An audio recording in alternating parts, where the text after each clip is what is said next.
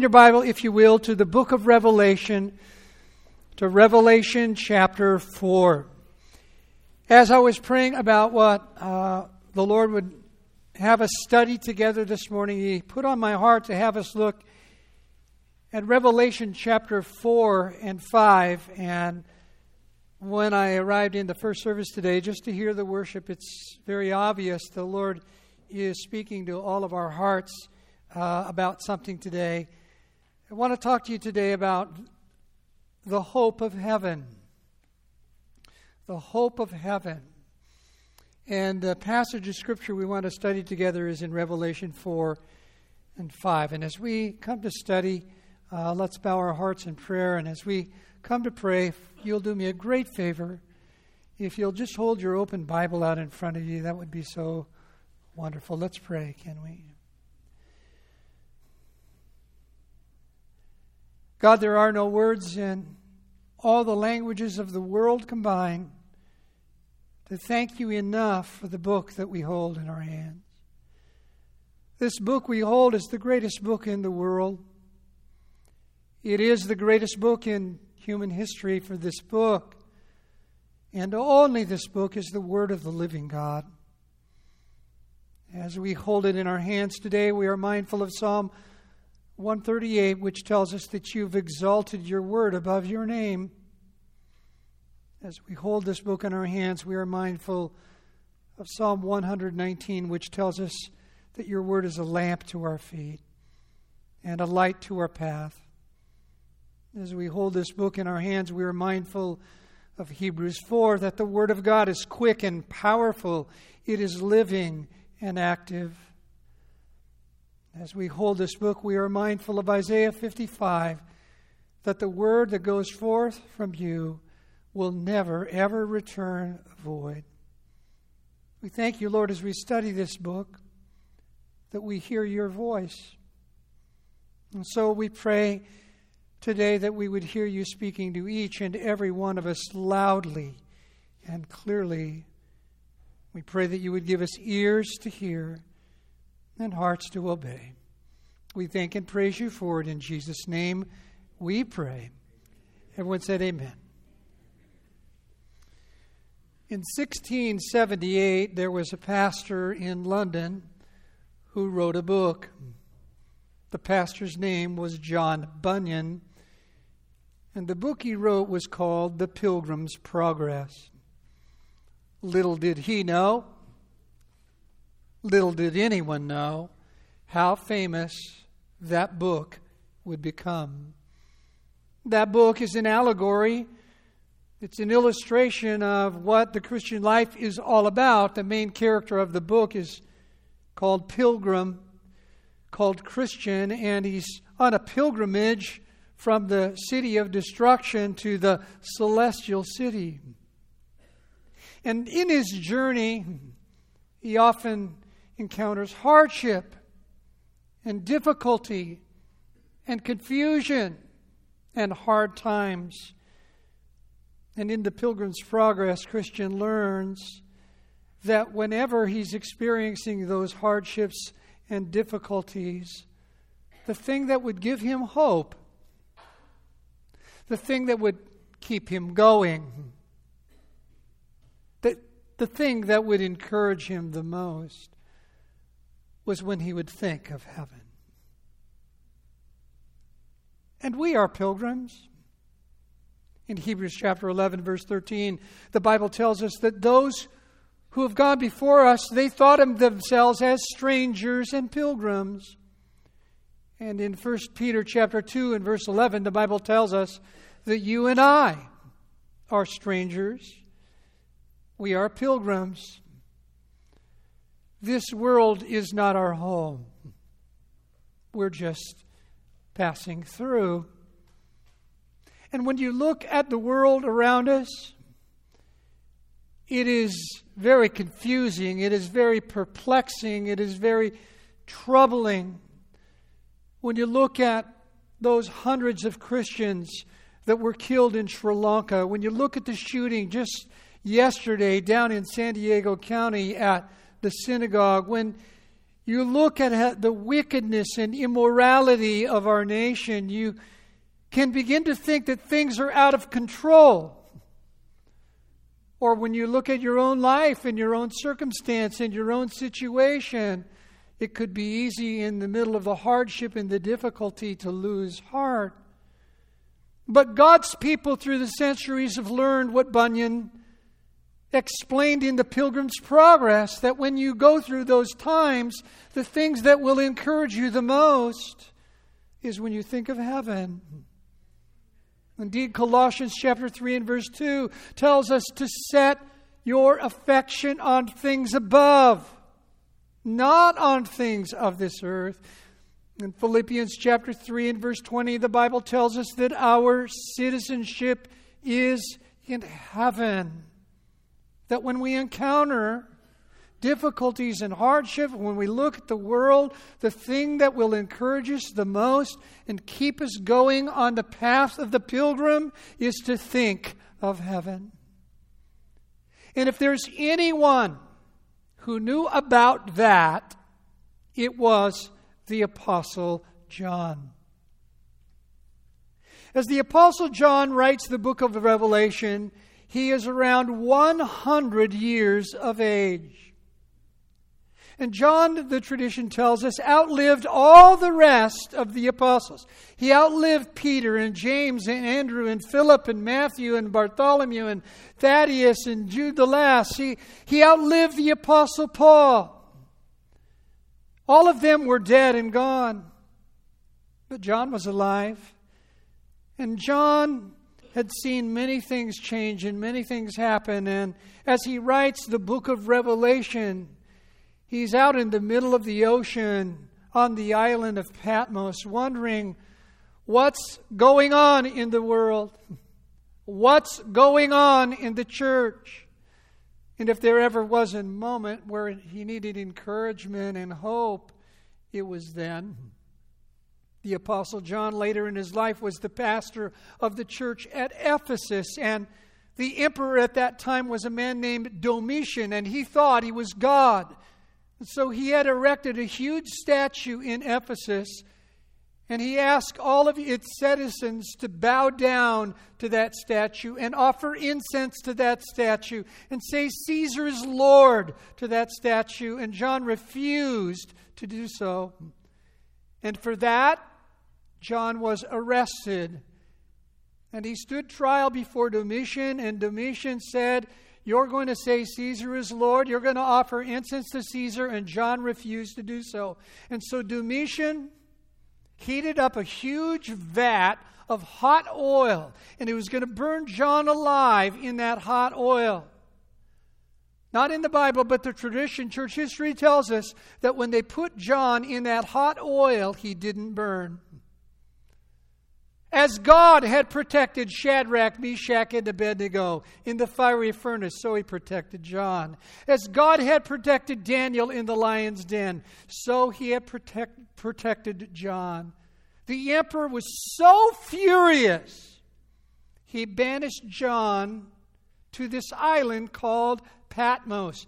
Not an island like Hawaii, it was nothing more than a big rock six miles across, 10 miles from the top to the bottom, totally barren and lifeless. And there John was all alone.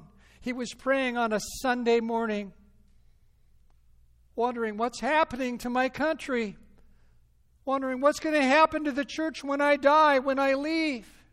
Desperately needing a word from the Lord, desperately needing hope. And what happened, Revelation 1 tells us, is that Jesus appeared to him. He had a vision of the risen exalted Lord Jesus Christ. It was a vision of Jesus standing among seven lampstands, holding seven stars in his right hand. And the seven lampstands represented seven churches Seven's the number of totality and completion in the Bible. So the church, throughout all of church history, the seven stars represented the seven leaders of the seven churches. So in his hand was representative all the pastors, all the leaders of the church throughout history. It was a vision to encourage John. John, I, Jesus, am standing right in the middle of my church. I have all of the leaders in my hand. And Jesus says to John in Revelation 1 and verse 19, Write the things you have seen, the things which are, and the things which will take place after this. It's an outline for the book of Revelation. Write the things you have seen. Write the vision so everybody knows. I'm the Lord of my church. Write the things which are seven letters to seven churches which picture what church history would be like. He wrote a letter first to the church at Ephesus, which was the careless church that lost its first love. And when you read church history, that's exactly what happened when John died. He wrote a second letter to the church at Smyrna, which was the courageous church in the face of persecution. When you read church history, that's exactly what happened. He wrote a letter to the church at Pergamos, which was the compromising church, where the church would marry with the world, which was exactly what happened in church history. He wrote a letter to the church at Thyatira, which was the corrupted church, which is exactly what happened in church history. He wrote a letter to the church at Sardis, which was the comatose church, a church where he said, You're alive, but you're dead where the church in church history would almost die. The light would almost go out, but then God would breathe life back into the church. So there was a letter to the church at Philadelphia, the cleaving church, to which there was an open door. God says, Behold, I set before you an open door, and nobody can close that open door. And when you look at church history, the great missionary movements, that's exactly what happened. But the last letter to the church of Laodicea, the complacent church. The church that's not hot, it's not cold, it's lukewarm. The church of Jesus says, I'm going to spit you out of my mouth. The church that says, I'm rich. I don't have need of anything. And Jesus said, You don't know. You're poor. You're naked. You're blind. The church where Jesus is outside the door of his church, knocking to get back in his own church. The last days church in which there'll be a great falling away. But then what? Write the things which you have seen, write the things which are, but then write the things which will take place after this. Revelation chapter 4. Look at verse 1. And after these things I looked, and behold, a door standing open in heaven. And the first voice which I heard was like a trumpet speaking with me. In Revelation chapter 1, Jesus speaks to John, and it sounds like a trumpet. So John hears again the voice of Jesus. And Jesus says to him, Come up here and I will show you the things that will take place after this. After what? After church history.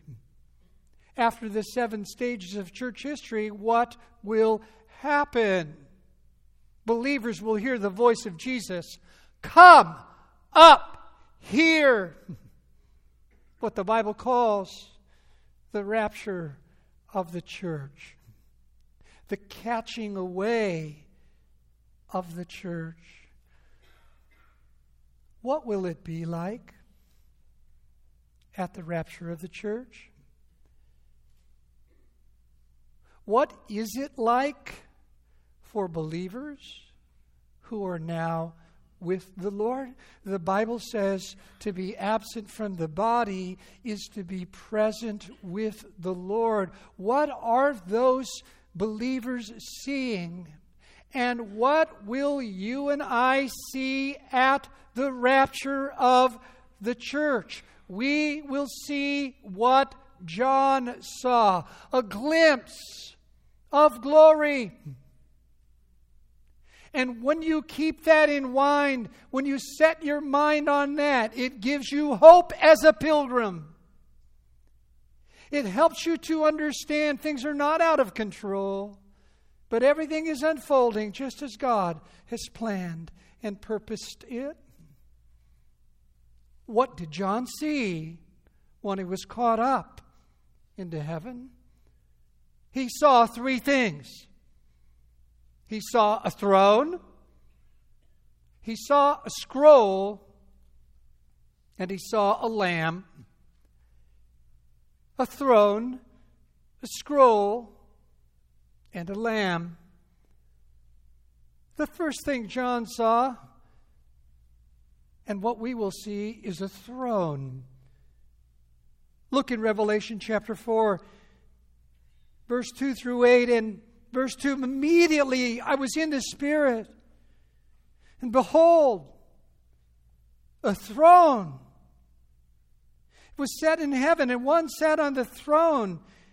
And he who sat there was like jasper and like a sardis stone in appearance, and there was a rainbow around the throne, and in appearance like an emerald. And around the throne were 24 thrones, and on the thrones I saw 24 elders sitting, clothed in white robes, and they had crowns of gold on their head. And from the throne proceeded lightnings and thunder and voices. Seven lamps of fire were burning before the throne, which are the seven spirits of God. And before the throne was a sea of glass like crystal. And in the midst of the throne and around the throne were four living creatures full of eyes in front and in back. The first living creature was like a lion. The second living creature was like a calf. The third living creature was like the face of a man. And the fourth living creature was like, the fly, like a flying eagle. And the four living creatures, each having six uh, wings, are full of eyes with around and within. Stop there for a moment. Throne, throne, throne, throne, throne. You see that word repeated again and again and again. The word throne is found 46 times in the book of Revelation. The word throne is found more in the book of Revelation than any other book in the Bible. And the word throne is found 12 times in Revelation chapter 4. There is no chapter in the Bible where you find the word throne more than in Revelation chapter 4. When John was caught up into heaven, the very first thing he saw, what captivated his mind, his heart, his focus, and attention was the throne of God. And he saw several things. He saw who was on the throne. He saw what came from the throne. He saw what was before the throne, and he saw what was around the throne. He saw who was on the throne. Look, if you will, again in verse 2 immediately I was in the Spirit, and behold, a throne set in heaven, and one sat on the throne. And he who sat there was like a jasper and a sardis stone in appearance. Who did he see? He saw God. No man can really see God, as the Bible says, because God is spirit. But he saw a representation, a manifestation of God, because the Bible says that God is light. Psalm 104 and verse 2 says, He robes himself in light. In 1 Timothy 6 and verse 16, it says that God dwells in unapproachable light. And John says, I saw something on the throne. It looked like jasper. The word translated jasper is better translated diamond. And if there's anything you know about diamonds, when you shoot light through a diamond, out from that diamond comes all of the colors in the spectrum of the rainbow. John says, I, I saw a throne, and out of that throne was every color I could ever imagine. But one color especially, the color sardis. He says, and one who sat there on the throne, verse 3, was like jasper and a sardis stone. Sardis is a deep, deep blood colored red. The dominant color he saw coming out of the throne was that red color. But he not only saw who was on the throne, he saw what was going from the throne. Notice, if you will, in verse 5 and from the throne proceeded lightnings and thunderings and voices. zoom, he saw the lightning going out, and the minute it went out, all of the thunderings that was there. And he heard all of these loud voices. But he not only saw who was on the throne and what was coming from the throne, he saw what was in front of it, he saw what was before it. Notice, if you will, in verse 5 from the throne proceeded lightnings and thunderings and voices, but then seven lamps of fire were burning before the throne. Right in front of the throne are these seven lamps. And these seven lamps are the Spirit of God, spirits of God. And before the throne there was a sea of glass like crystal. He saw these seven lamps in front of the throne. And they represent the seven spirits of God. Now, there aren't seven spirits of God, there's only one Spirit of God, the Holy Spirit. But the Holy Spirit in the Bible is described as a sevenfold Spirit. In Isaiah chapter 11 and verse 2, the Holy Spirit is described as one, the Spirit of the Lord, two, the Spirit of wisdom, three, the Spirit of understanding, four, the Spirit of counsel, five, the Spirit of might, six, the Spirit of knowledge, seven, the Spirit of the fear of the Lord. The seven, you can't see the Holy Spirit, but there were seven lamps across to let you know the Holy Spirit was there. God the Father was on the throne. You could see the light going out and the red going out, and you could see the seven lamps, and underneath the lamps, and all around the throne, as far as the eye could see, was a sea of crystal. Notice verse 6 and before the throne there was a sea of glass, like a crystal. Sea of glass, a sea of crystal, representing the infinite holiness of God in every direction, spreading out as far as you could see. God is holy. But John not only saw who was on the throne and what was coming from the throne and what was before the throne, he saw what was around the throne.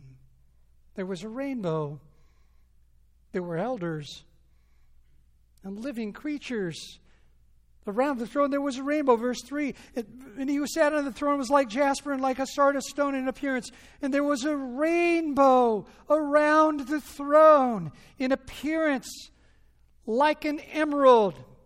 The rainbow, of course, you know, after Noah's flood, God gave a sign, the rainbow, to show that God is merciful in judgment. He's always merciful in judgment. And this rainbow went around the whole way around the throne. But it had kind of this beautiful green hue to it. But not only was there a rainbow around the throne, there were elders around the throne. Notice, if you will, in verse 4 And around the throne were 24 thrones, and on the thrones I saw 24 elders sitting, clothed in white robes, and they had crowns of gold on their heads. Who are these 24 elders? There are some who would suggest that they are angels. Not so, because these elders sit on thrones, wear crowns, in chapter 5 and verse 9 are called redeemed and are wearing white. And that is true only of believers. This is a picture of blood bought saints this is a picture of the raptured church. This is a picture of believers who have gone before us, and you and I, when we're caught up to meet the Lord in the air, we will one day sit on thrones, as we'll see, ruling and reigning with Jesus. We will be crowned with crowns, a Stephanos, a victor's crown. We will be redeemed, blood bought saints, and will be dressed in white, the white righteousness of Christ.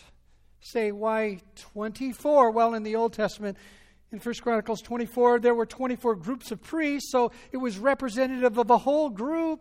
But it may suggest 12 from the tribes of Israel, 12 from the apostles to show that blood bought saints are both Jew and Gentile. But John not only saw around the throne this rainbow and these 24 elders, he saw four living creatures. Verse 6 And before the throne, the sea of glass like crystal, and in the midst of the throne and around the throne were four living creatures, full of eyes in front and in back. The first living creature was like a lion, the second living creature like a calf, the third living creature like a man, the fourth living creature like an eagle. The careful student of the Bible immediately connects this passage with Ezekiel 1 because in, when Ezekiel was in Babylon, he had a vision. He was caught up into heaven and he saw four living creatures. He called them cherubim, one of the highest ranks of angels there are. And each one of the angels had four different faces a lion, an ox, a man, and an eagle. Interesting, four faces and what they represent. They're representative, listen, of the four Gospels. Because Matthew is a lion like gospel that begins the New Testament with a roar and shows that Jesus is the lion of the tribe of Judah. The Gospel of Mark is an ox like gospel because Jesus is the suffering servant. The Gospel of Luke is a man like gospel which shows that Jesus took on our humanity to suffer like you and me. And Dr. Luke knew all about that. And the Gospel of John is an eagle like gospel showing that Jesus is high above all things. And John, he sees these living creatures. Come up here, Jesus said. And immediately, throne, throne, throne, throne, throne, he saw the throne of God. He saw the Father on the throne.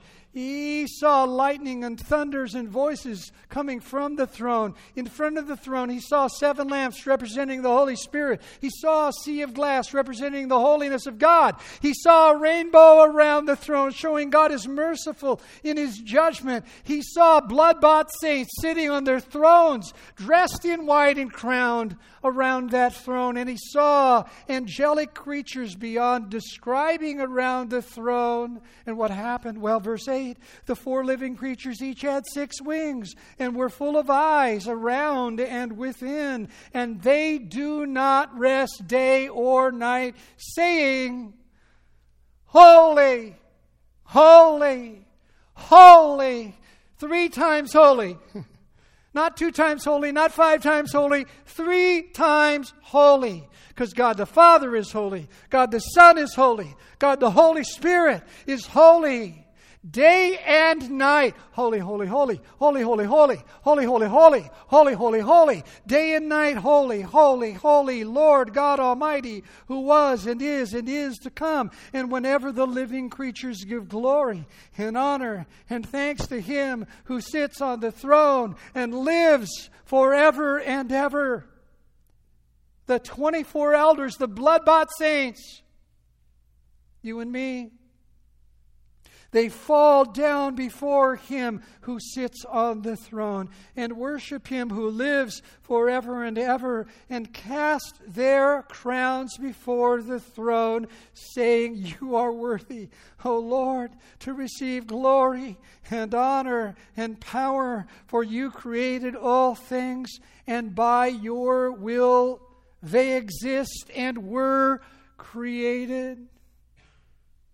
John is on a rock out in the middle of the ocean wondering what in the world is happening? What is going on in my life? And God gives him a vision. Come up here and take a look at the throne.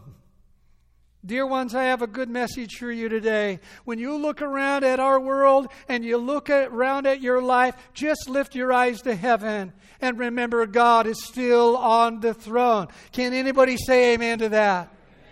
He's still on the throne. What an encouragement. What a blessing. What hope it gave to John. But he not only saw a throne, he saw a scroll.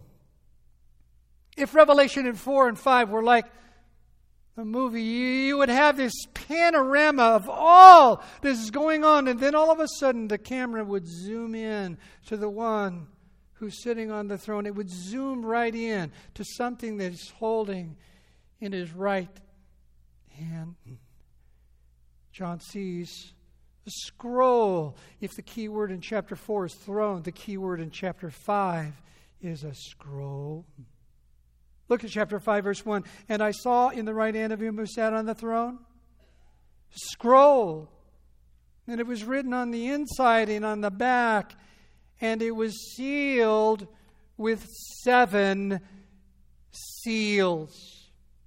Now, the, the first people reading the book of Revelation, the instant they read that, they knew exactly what this was, because in ancient times, Roman wills, when a person died and left an inheritance, a Roman will was made on a scroll and it was sealed with a seal.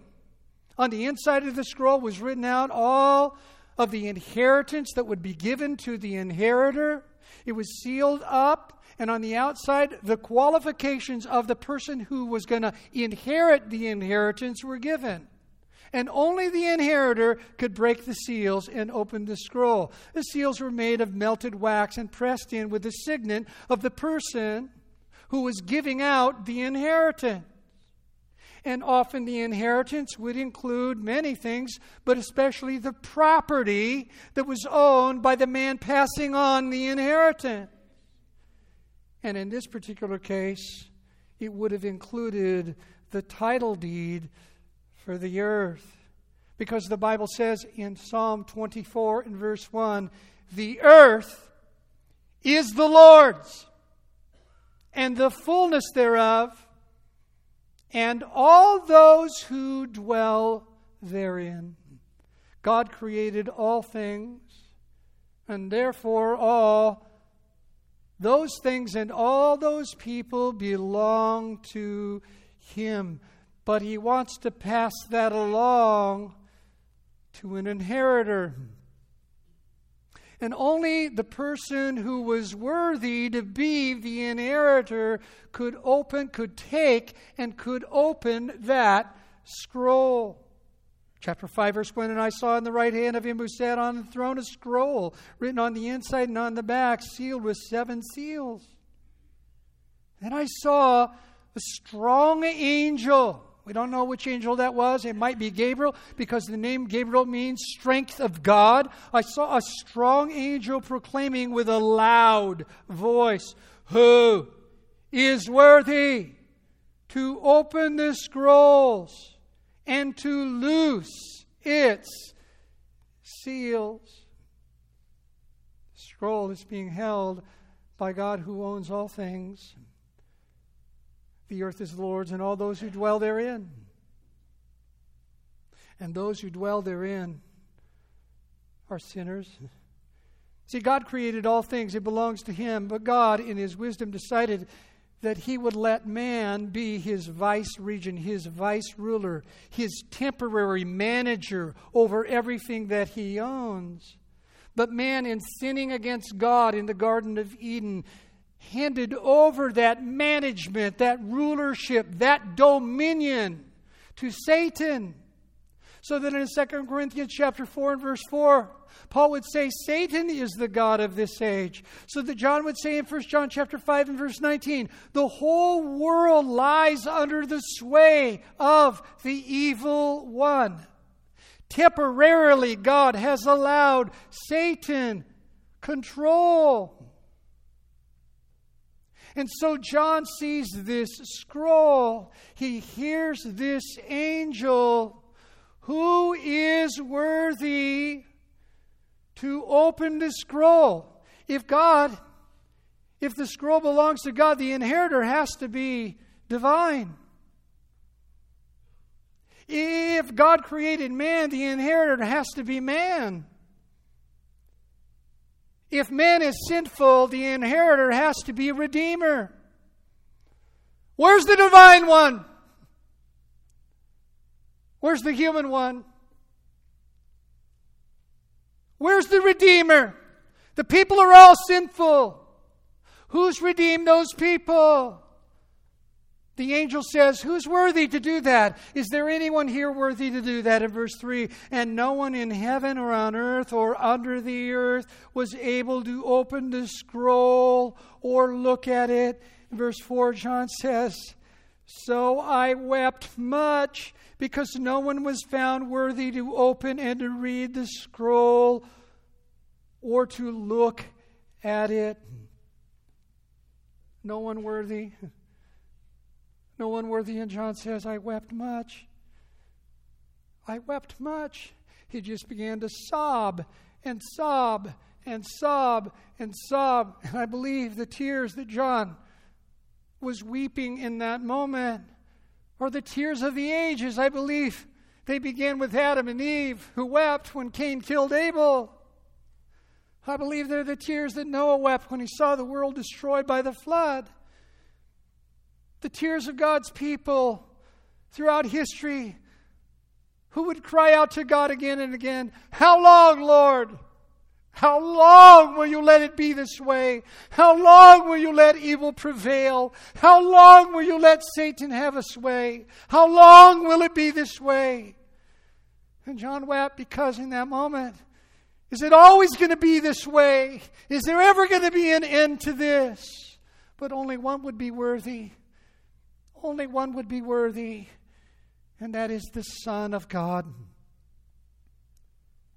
John saw a throne, he saw a scroll, but then he saw a lamb. The lamb. In Revelation chapter four, 5 and verse 4, so I wept much because no one was found worthy to open the scroll or read the scroll or to look in it. But one of the elders said to me, Do not weep. Behold, the lion of the tribe of Judah, the root of David, has prevailed to open the scroll and open its seals. And I looked, and behold, in the midst of the throne and of the four living creatures, and in the midst of the elders, stood a lamb as though it had been slain, having seven horns and seven eyes, which are the seven spirits of God sent out into all the earth. There, John is standing weeping. How long? How long? Is it always going to be this way? And one of the elders says to him, Don't weep. Stop weeping. Stop weeping. There is one. Why? Because the Old Testament told exactly what was going to happen. In Psalm 2 and verse 7, God said, God the Father said of God the Son, You are my Son. Psalm 2 and verse 8, Ask of me, and I will give you the nations as your inheritance, and the uttermost parts of the earth as your possession. In Hebrews chapter 1 and verse 2, it says that Jesus is the inheritor of all things. And the elder says, Don't weep, because the lion of the tribe of Judah is here. Jacob had 12 sons. The fourth son's name was Judah. From Judah's line would come David. From David's line would come Messiah. So he's called the lion of the tribe of Judah, the root of David. When John turns to look, he's looking for a lion, but that's not what he sees. he sees a lamb his first coming, Jesus was the lamb. In his second coming, he will be the lion. And he looks and he sees there's a lamb. It stood as though, verse 6, it had been slain, having seven horns. An animal in ancient times and even now, the horn was a sign of its strength. The bigger the horn, the more strength, the more powerful it was. Seven of them represented perfect strength. This lamb had all power. And not only that, not only had seven horns, he had seven eyes. Eyes are what you see, eyes are what you know. So he not only had all power, he had all wisdom. And it came because of the seven spirits of God. Again, God doesn't have seven different spirits. He has one spirit, the Holy Spirit, the sevenfold Spirit of God that rested upon the Lamb of God. John the Baptist had said of Jesus, Behold the Lamb of God who takes away the sin of the world. And now John the Apostle sees the slain Lamb who had done that very thing. And what does the Lamb do? Oh, so great. So awesome.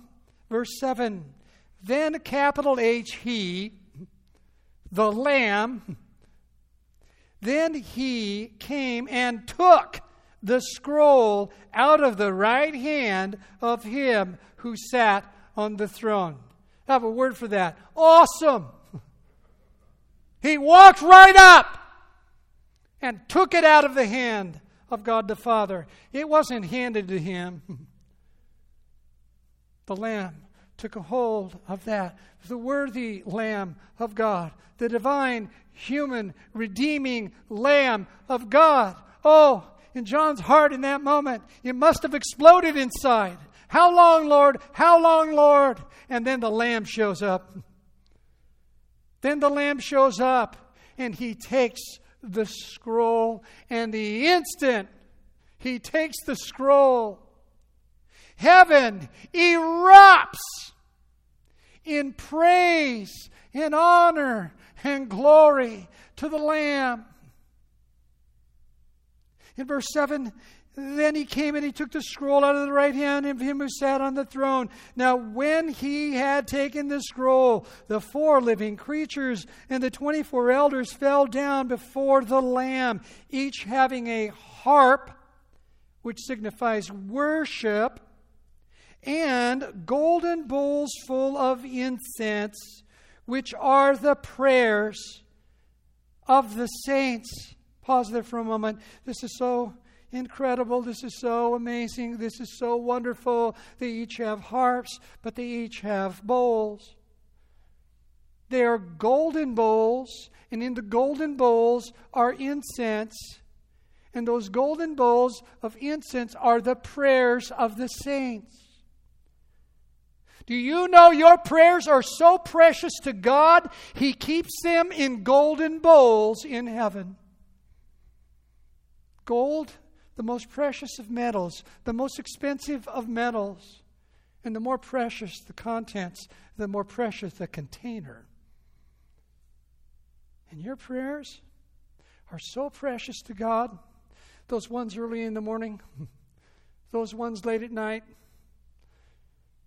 those ones for your prodigal kids, those ones for healing, those ones for provision.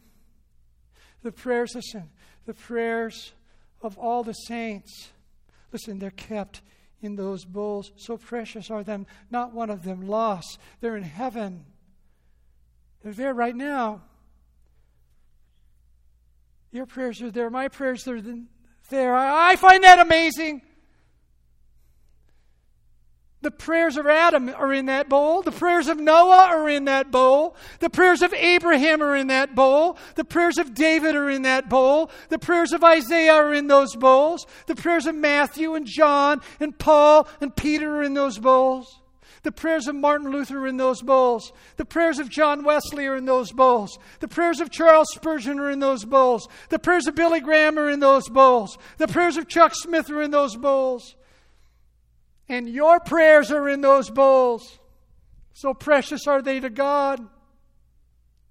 And the golden bowls were full of incense because prayer in the Bible is likened to incense. In Exodus 30 and verse 8, God told Moses, when you make the tabernacle, make an altar of incense. It was to go in the holy place right before the veil, separating the holy place from the Holy of Holies. And God told him, You're to make that incense of frankincense, myrrh, and precious spices.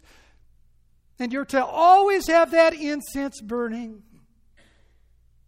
In Psalm 141 and verse 2, David said, Let our prayer be to you as incense. In Luke 1 and verse 10, when the father of John the Baptist, Zechariah, was offering incense, the people were praying at the same time. Why? Because prayer is like incense to God.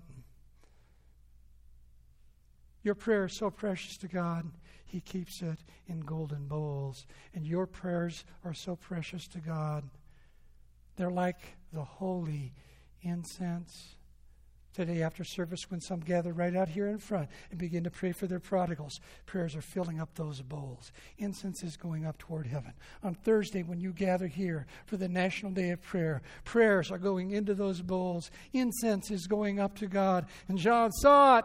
He saw the living creatures and the elders. He saw their harps. He saw the golden bowls full of incense.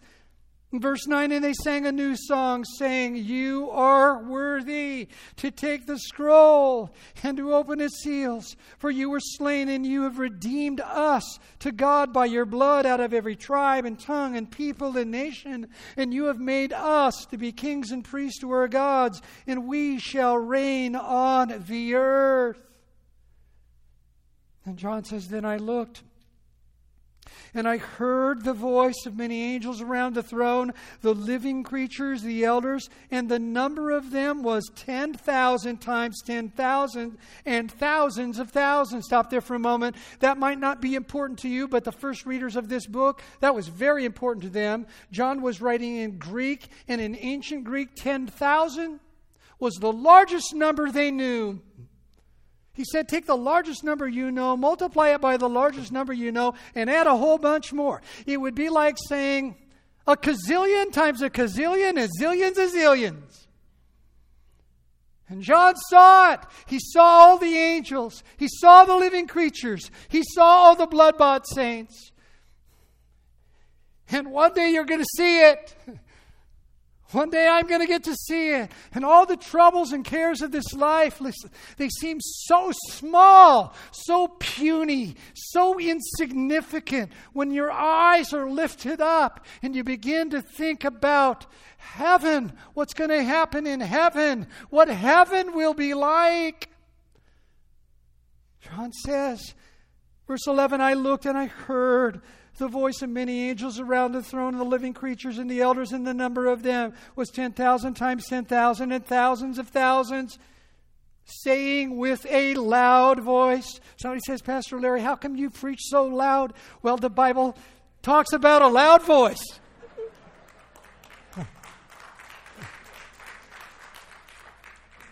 How can you not be loud when you're talking about heaven? How can you not be loud when you're talking about Jesus? How can you hold back when you're talking about the glory that awaits you and me? They said with a loud voice, Verse 12 Worthy is the Lamb who was slain to receive power and riches and honor and wisdom and strength and glory and blessing. And every creature which is in heaven and on the earth and under the earth, and as such as are in the sea, and all that are in them, I heard saying, Blessing and honor and glory and power be to him who sits on the throne and to the Lamb forever and ever. And the four living creatures said, Amen. Amen, said those mighty, unique, peculiar angelic beings. And the 24 elders, that's you and me, that's the blood bought saints. The 24 elders fell down and worshiped him forever and ever. Can't wait to do it. Can't wait to do that. How many want to join me right there? Before the throne of God. Can't wait to do it.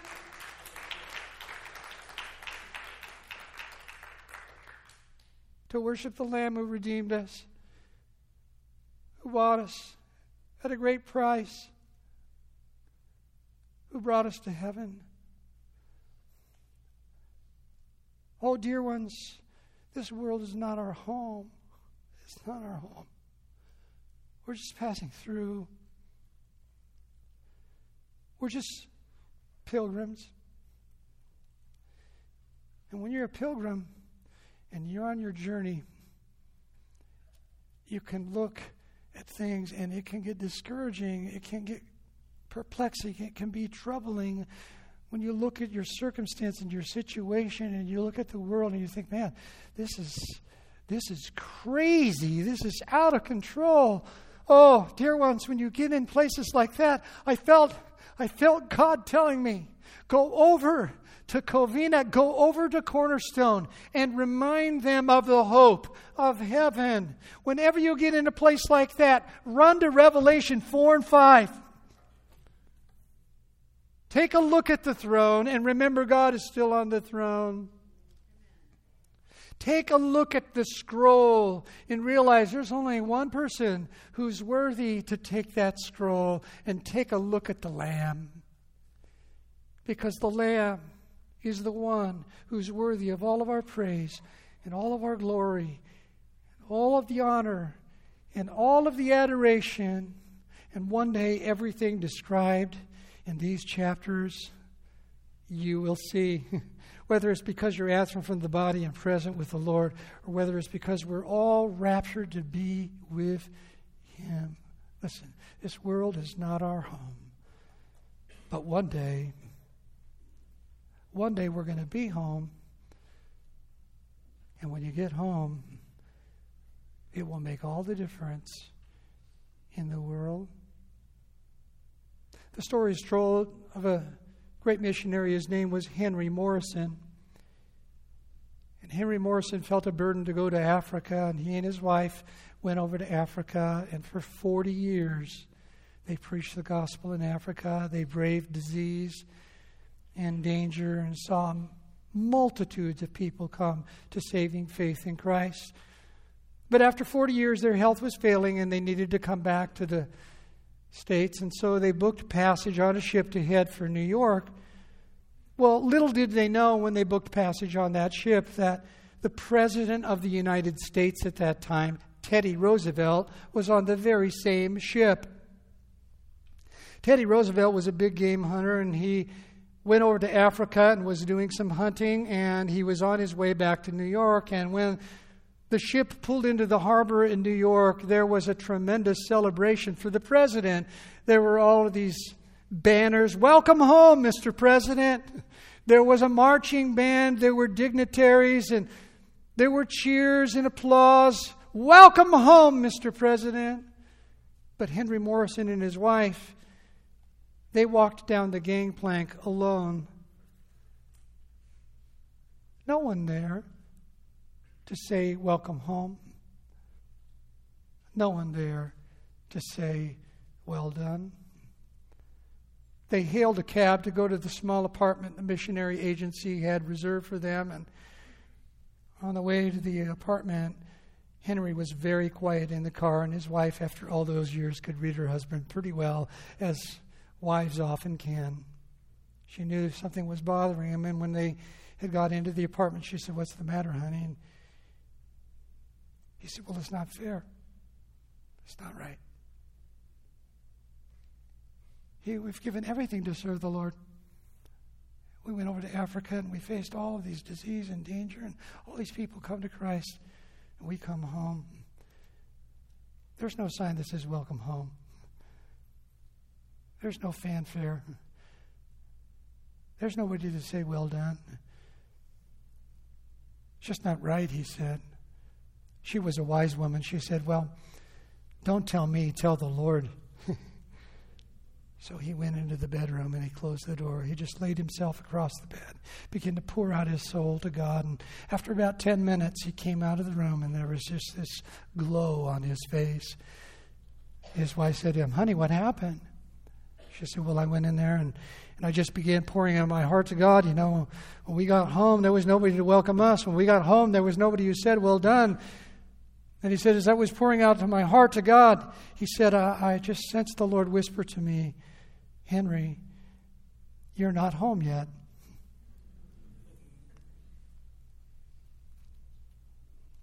I felt I was supposed to come remind you. You're not home yet. But one day, one day, we'll be home.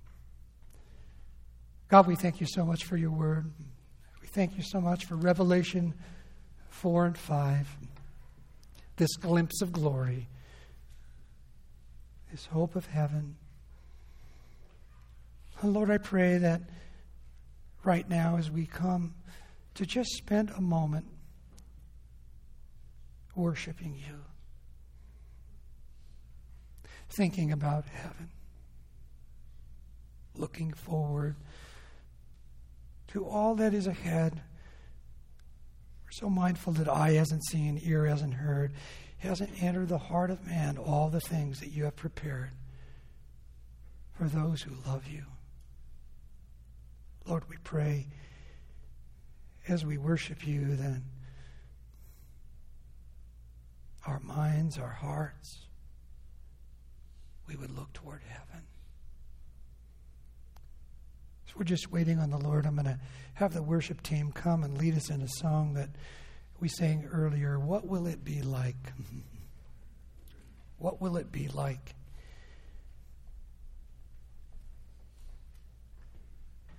What will it be like when we see the throne? What will it be like when we see the Lamb? What will it be like when all the cares, the concerns, the tears, the troubles, the trials of life are gone?